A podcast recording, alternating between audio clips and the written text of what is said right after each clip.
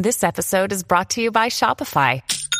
Forget the frustration of picking commerce platforms when you switch your business to Shopify, the global commerce platform that supercharges your selling wherever you sell. With Shopify, you'll harness the same intuitive features, trusted apps, and powerful analytics used by the world's leading brands. Sign up today for your $1 per month trial period at shopify.com slash tech, all lowercase. That's shopify.com slash tech. Hey everybody, it's Lon Seidman. It's time once again for your weekly wrap up, and we've got a whole bunch of topics to discuss today, including a couple of weighty ones. You can see all the things I plan on talking about here on screen. We've got a video index down below in the video description, so let's get to it.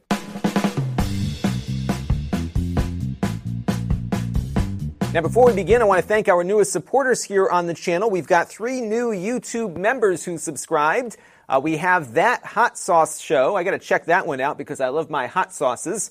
Uh, Griffin 376 and David Kelly. We also have Hakan Sayman and Alfred Herrera who contributed via the donor box page. I want to thank all of them for their support of the channel. And last week during the premiere of this show, we had uh, two super chatters, including Abdullah Alatibi and Amda Brown. I want to thank everyone for their contributions to the channel this week and all of you who've been contributing on an ongoing basis as well. I also want to thank everyone who watches on a regular basis too, because all of those things equal channel growth. Uh, we are not premiering the wrap up this week, but we'll try to get it up on a premiere for next. So let's take a look now at the week in review. On the Extras channel, I reviewed a phone case from Catalyst for the iPhone 11 Pro.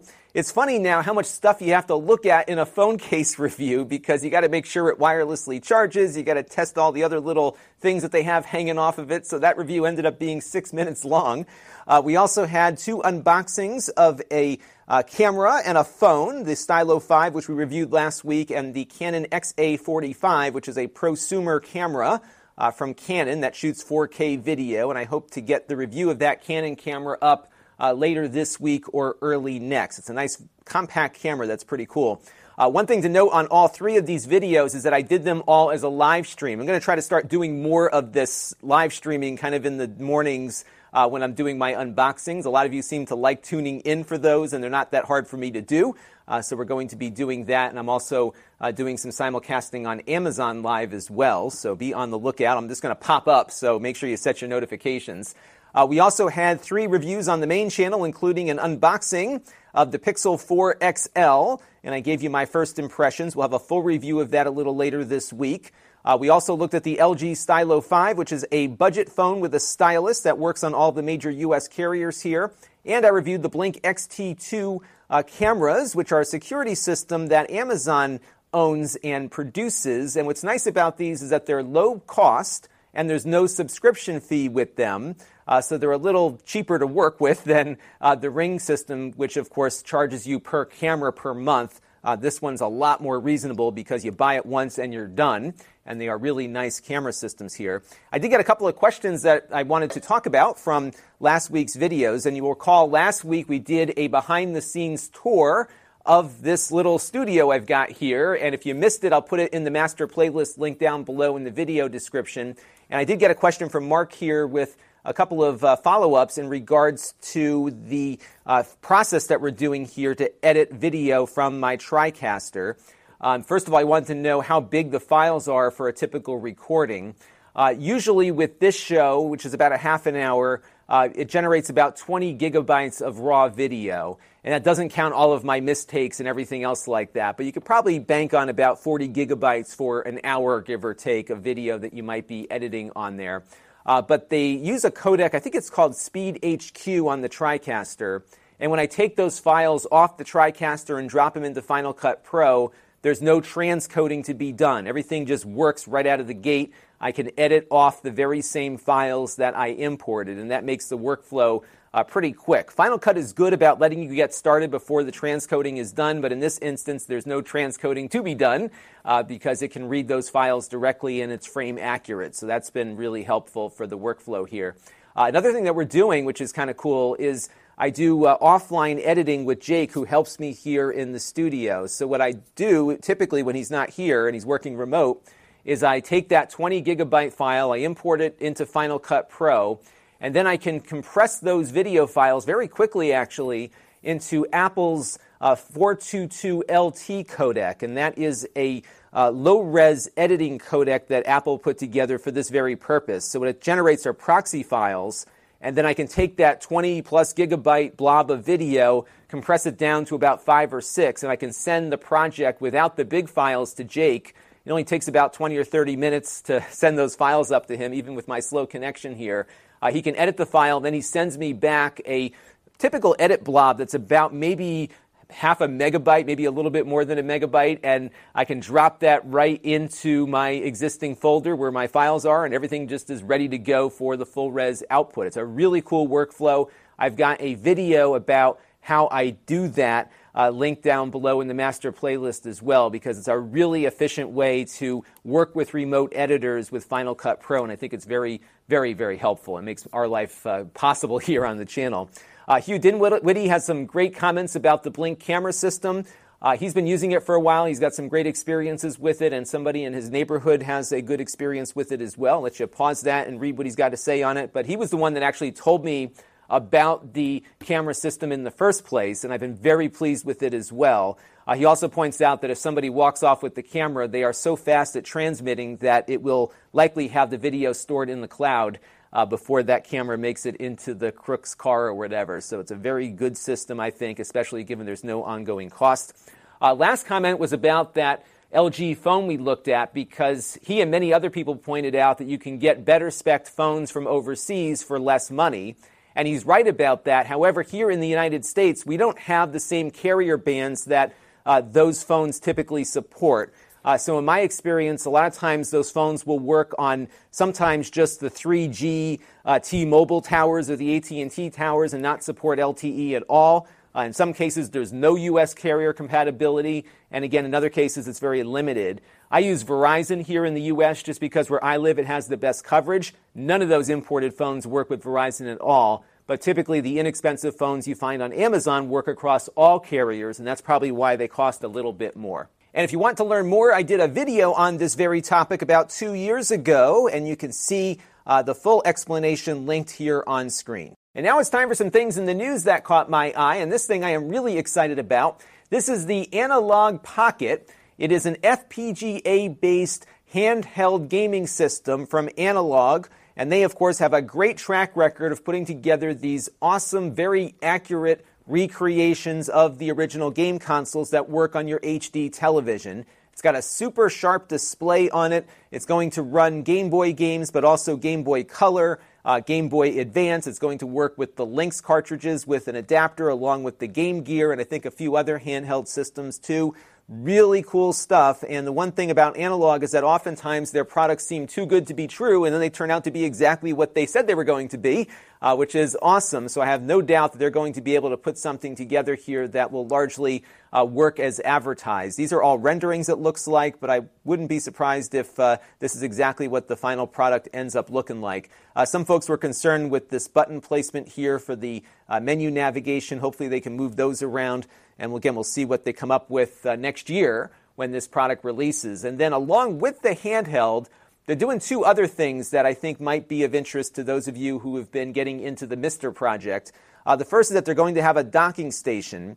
And the dock station will work, of course, with your HD television. So it'll output 1080p to your TV. You'll have a very similar experience to what you get with some of the other uh, analog consoles for uh, the old TV based devices they're simulating. Uh, but the other thing they're doing is adding a second FPGA to the device. So it's got an, a Cyclone 5 built in. But in addition to that, they're going to have a second Cyclone 10 that they're going to allow developers uh, ready access to. So I think we're going to see maybe some ports from the MiSTer project over to this if that uh, Cyclone 10 has enough logic circuits on there. And one thing we've seen with these analog consoles is that shortly after they get released, a magical piece of jailbroken firmware appears in the wild that allows you to get more functionality out of the device. And I think with two FPGAs plus uh, the potential for jailbreaking, plus with the potential here with the dock to hook it up to a TV, uh, this is going to become a lot more than just a handheld device. And I am very eager to see what they do with this. I, of course, will be buying one as soon as I can.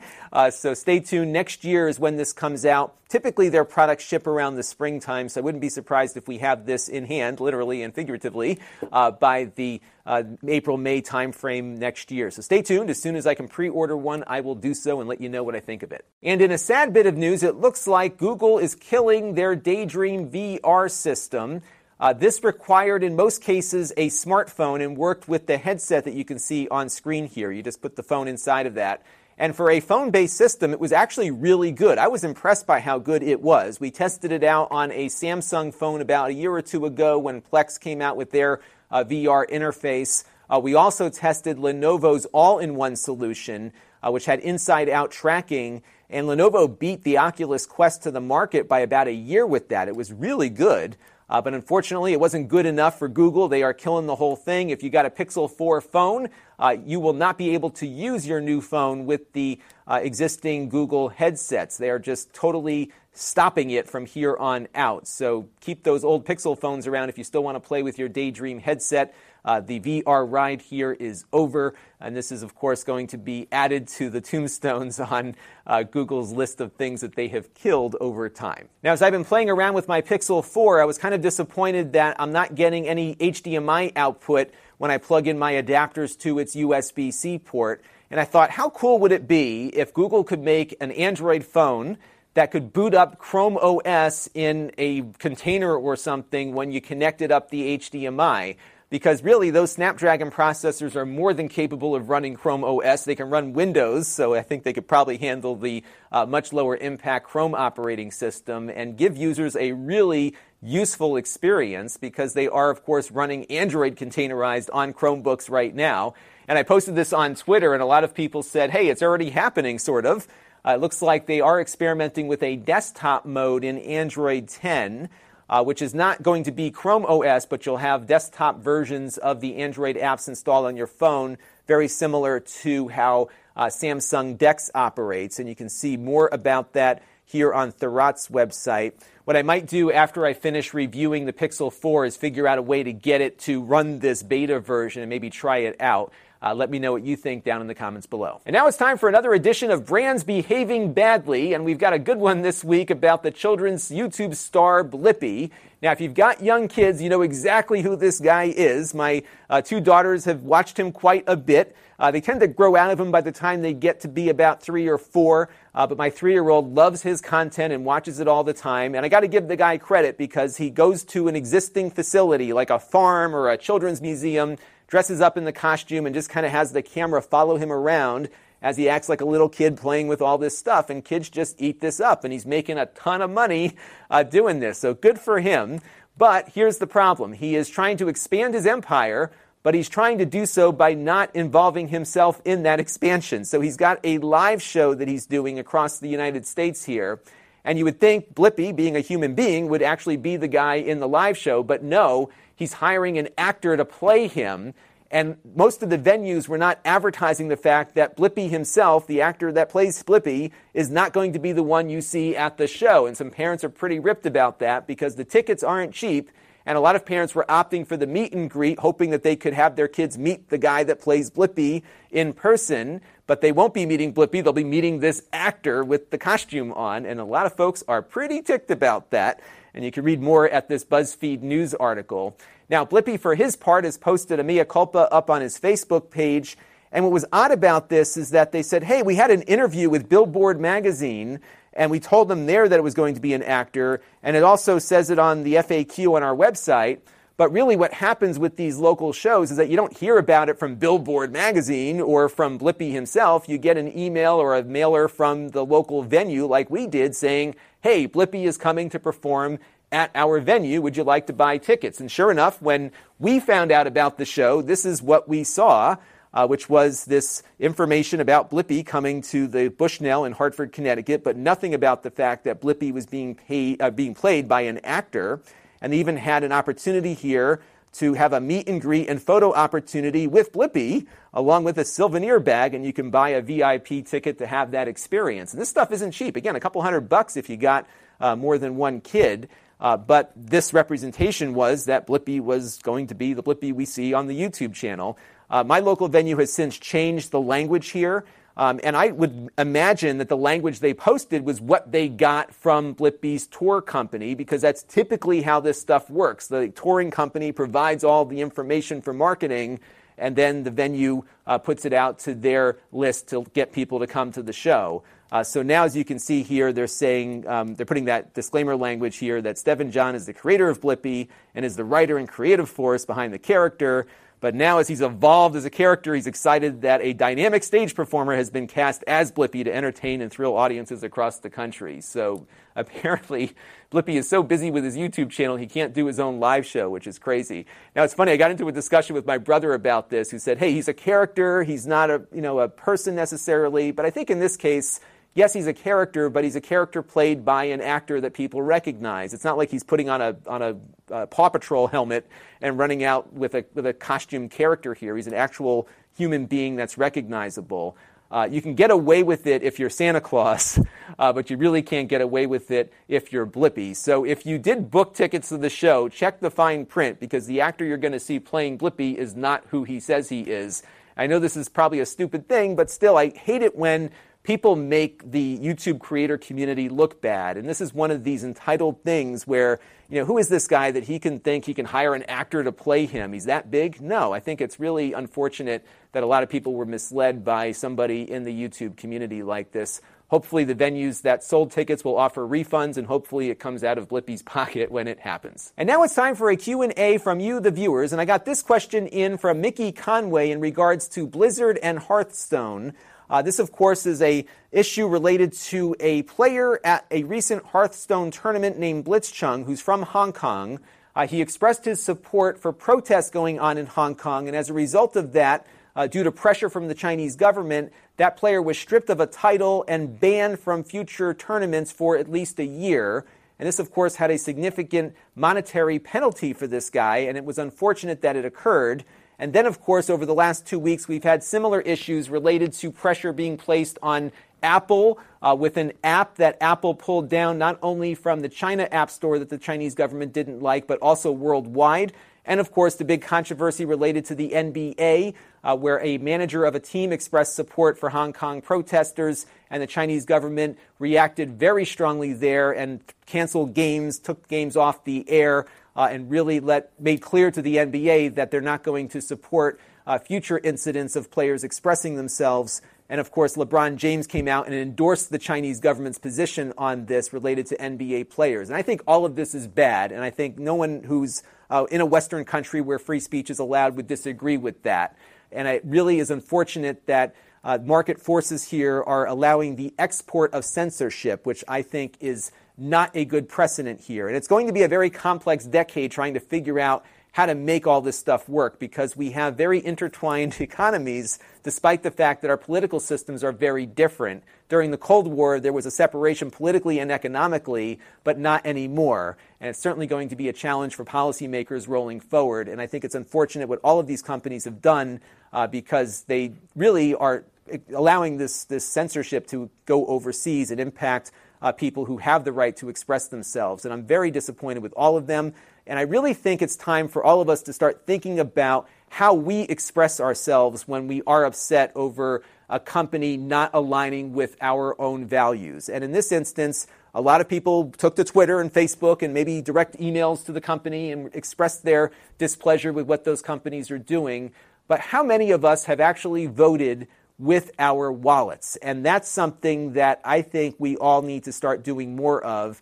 And I think when we see people who are very passionately angry about what a company is doing when there is a value misalignment, uh, we need to encourage those folks to pull their money out as well because ultimately this is all about money. China, as a government, can single handedly uh, stop the flow of money to one of these American companies. We collectively have to work together and do the same thing. And I'm as guilty of this as anyone because it is an inconvenience for me, especially, to stop doing business with Apple. Am I prepared to say that I'm done with Apple today? Not yet.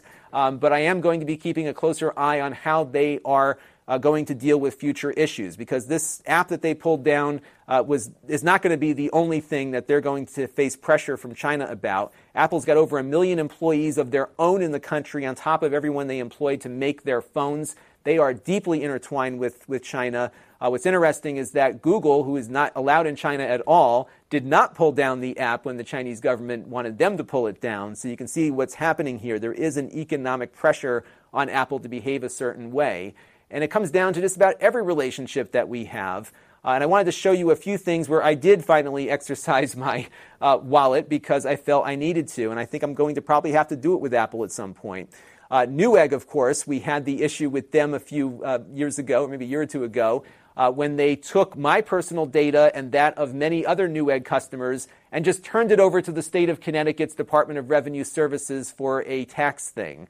And all of us got bills from the uh, Connecticut state uh, tax man about purchases that we made that we did not pay sales tax on. Yes, we should have paid use tax on those things. We did not. However, the company just turned it over without even a warrant or a subpoena or even a court challenge. They didn't stand up for their customers. I thought that value was wrong, and therefore I stopped doing business with them and stopped talking about them on the channel. The Verge is another example uh, where The Verge uh, went after independent creators who were critical of that infamous PC build that uh, was on the Verge YouTube channel. The Verge took the video down because it just wasn't editorially up to their standard, they said. But then they went after YouTube creators who did not take their videos down of the thing that they were critical of. I think it's a total fair use, irrespective of how long those videos were. And we had a corporate media company here essentially bullying independent media over something that criticized that larger corporate entity. I thought that value was wrong and, and completely misaligned with my own.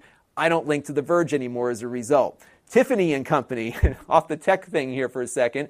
I used to buy, you know, not expensive Tiffany things, but nice Tiffany things for my wife every year around the holiday season. I stopped doing so when Tiffany supported the SOPA and PIPA legislation. If you don't remember that, that was an effort by a number of U.S. corporations, including Tiffany and uh, the movie industry, to essentially collude with the U.S. government to take over the domain name system and if they found, you know, some company or some website was doing something they didn't like, uh, they could have that DNS record pulled so nobody could get to the website. It was total censorship, censorship across the board, not only of American citizens, but also people abroad, uh, because it would essentially take down the website uh, when a company wasn't happy with what was being expressed on that site. Uh, they offered all sorts of assurances that this wouldn't be an issue, but it really was a huge problem. And if you go back and look at it, uh, the internet reacted very strongly because we were very close to this happening. And it was something that Tiffany was very much supportive of and never apologized or backed away from.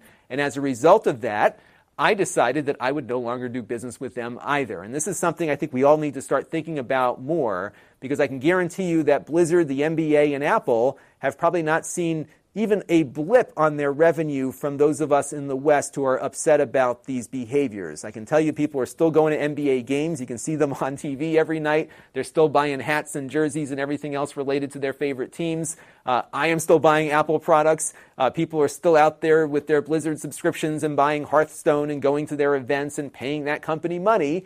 And if there's no penalty for them violating the values that we hold, then they're going to continue to operate this way. And I think it's something that we all need to think about rolling forward because the only way they're going to listen to us is through money. And we have to decide where we want to send our money to.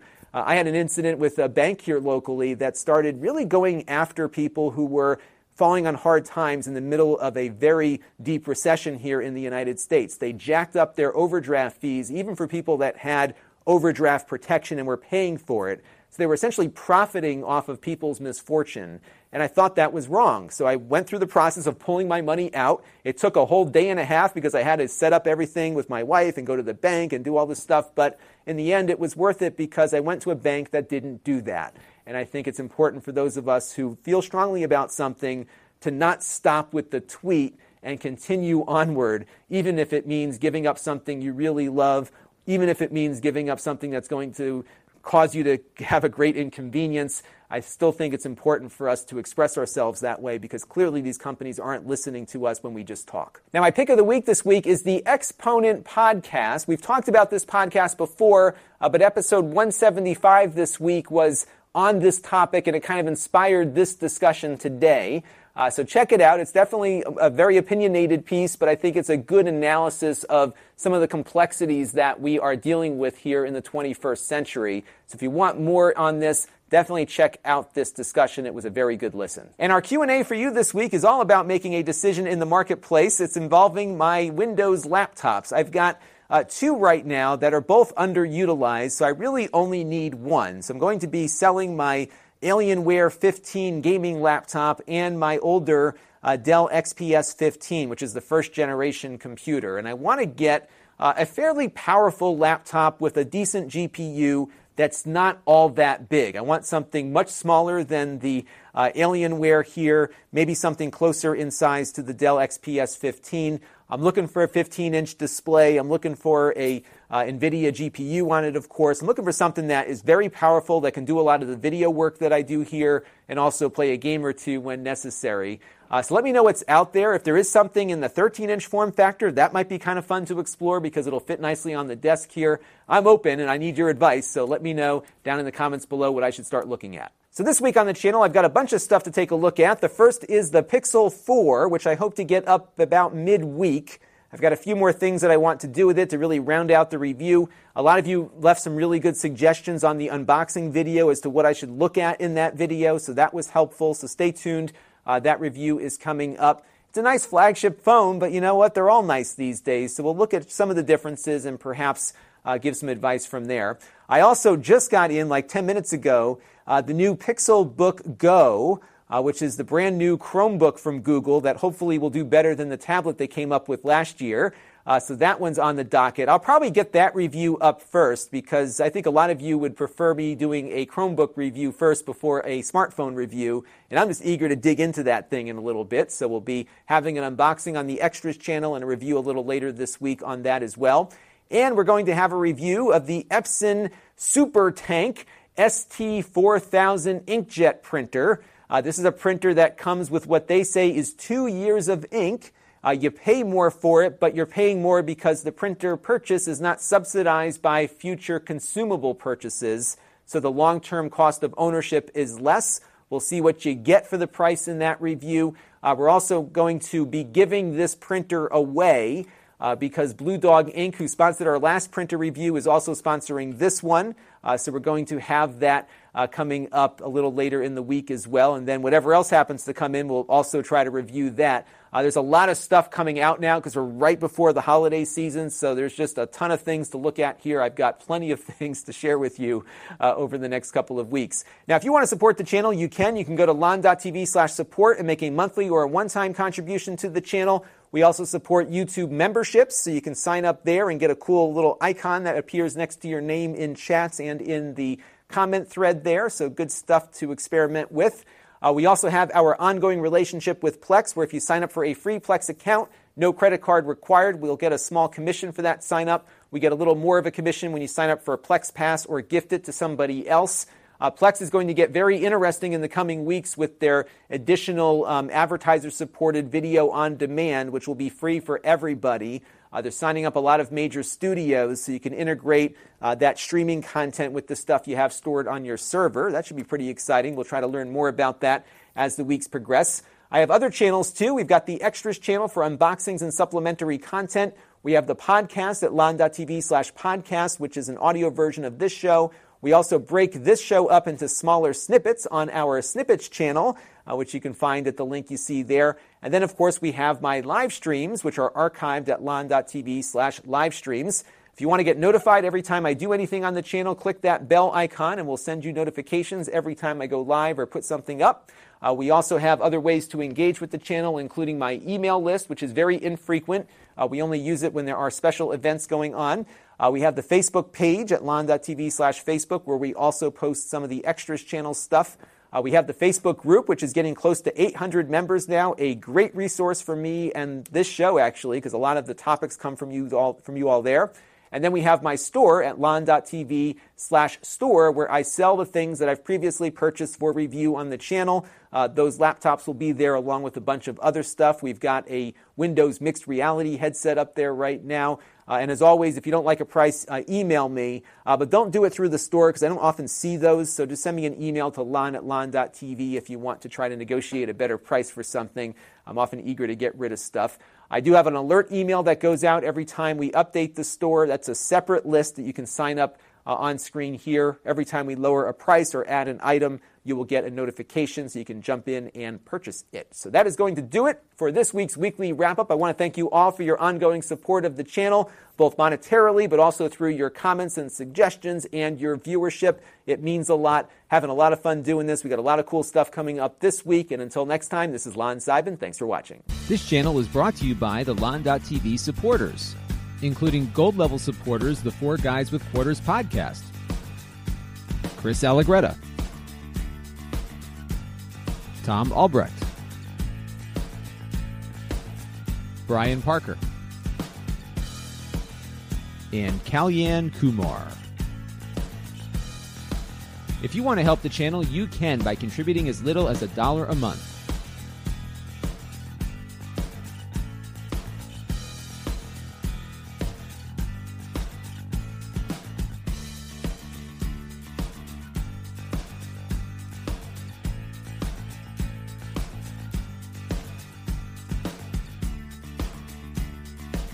Head over to lon.tv slash support to learn more.